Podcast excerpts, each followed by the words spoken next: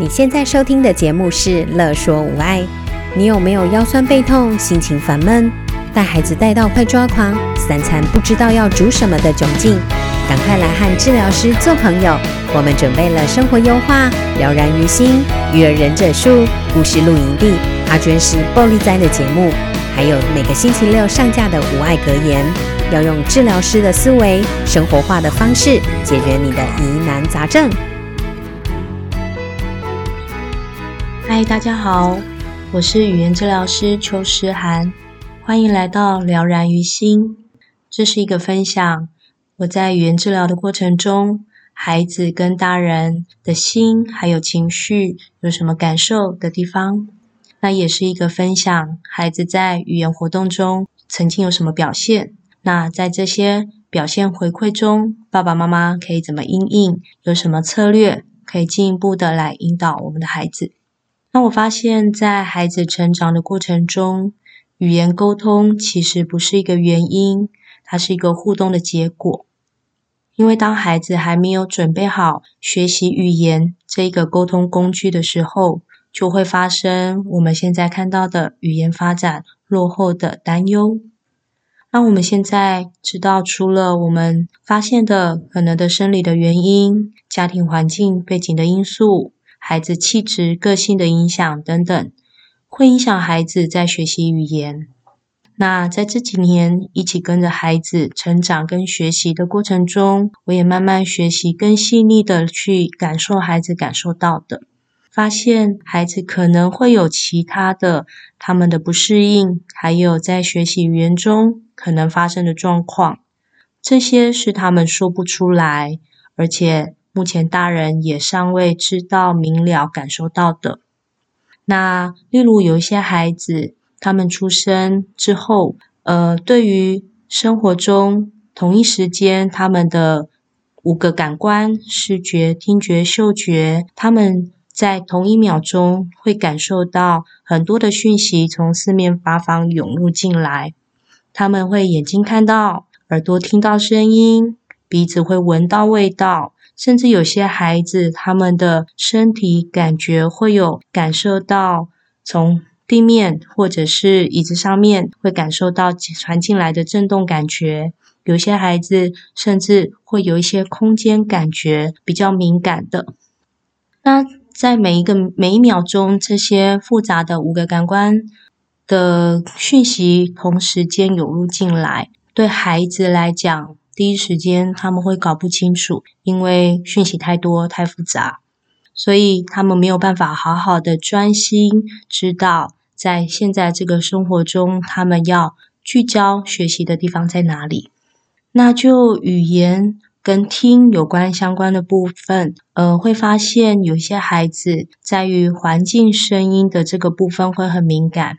那呃，耳朵听到的声音，其实就会有声音的大小声、音强强弱，然后另外也还会有声音进到我们耳朵来的时候所带来的速度感觉。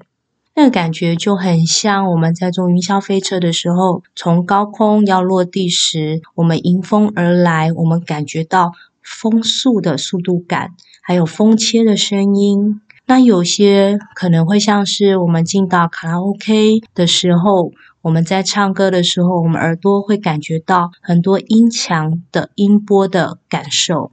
那这些感受在我们平凡的生活中，其实我们不会有太敏感的反应。但是对有一些孩子来讲，他们一时之间环境有好多声音，外面的声音，家里的声音。空气甚至有时候也会有空气自己的音频的感感觉，他们一时之间要面对不同的声音带来的音强大小、速度感、音波的这些讯息，他们一时之间也很难消化，很难适应，所以也没有办法好好的聚焦去稳定自己，还有进行学习。那有些孩子呢，呃，在当大人在跟孩子互动说话的时候。其实孩子除了感觉到大人说话的语句，譬如说“抱抱”，你要跟妈妈讲“抱抱”，或者是你要跟妈妈讲“吹泡泡”。孩子除了听到这句话之外，他们其实还会连同去感觉到这句话之后大人脸部的表情，还有大人在讲话的时候，他的语气、速度、音调高低，还有有一些孩子会感受到，大人在讲话的时候，其实有一者有一个在期待孩子可以一起模仿仿说的期盼的压力感。那有些孩子呢，会发现，呃，他比较坐不住，他在观察讯息的时候，其实是点状的。他没有办法持续性的关注讯息的动态，所以没有办法把很多讯息串联起来，理解现在发生了什么事情，所以他们没有办法做有效的学习。那有一些孩子呢，也会发现他们在看嘴型、看大人的脸部表情学讲话，比较起来相关的其实是比较没兴趣的，他们反而比较喜欢对于玩具的学习比较有兴趣。那以上这些孩子的反应呢，孩子的感受，这些行为，有些可能源自于他们生理上面感受到的感觉，有些源自于他们心里面的感觉。那，嗯，不能否认，就是我们人类其实是一个每一个世代都在进化进步的，那都在朝向更细微的方向演变演化着。所以，孩子他们在呃进一步的。演变演化的过程中，大人也需要同步的学习，去了解更细腻、更孩子细腻的感受。那孩子在学习讲话，其实也跟大人开口说话会是一样的。孩子也会因为在他面前的这个人，让他感受到舒不舒服、自不自在，有没有想要开口，有关系。那孩子也会受到他现在待的这个环境，有没有让他放松，想要开口说话有关系。那每一个孩子会愿意开口说话的，其实动机会不一样。有的孩子爱聊天，比较外放，所以只要找到适合他们的共鸣点，他们就会开始出声音。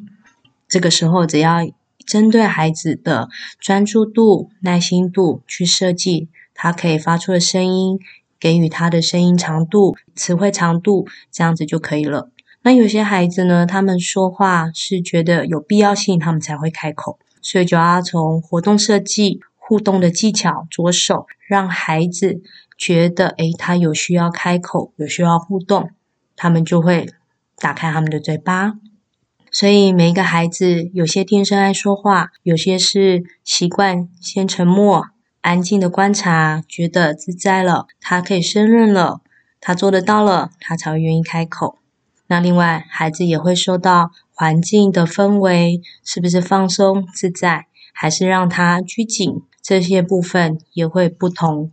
所以在了然于心的节目中，呃，会跟大家分享自己遇过的孩子中，我所感受到的，还有观察到的孩子在学习语言过程，他们的反应。表情、情绪、他们的行为、肢体动作的变化，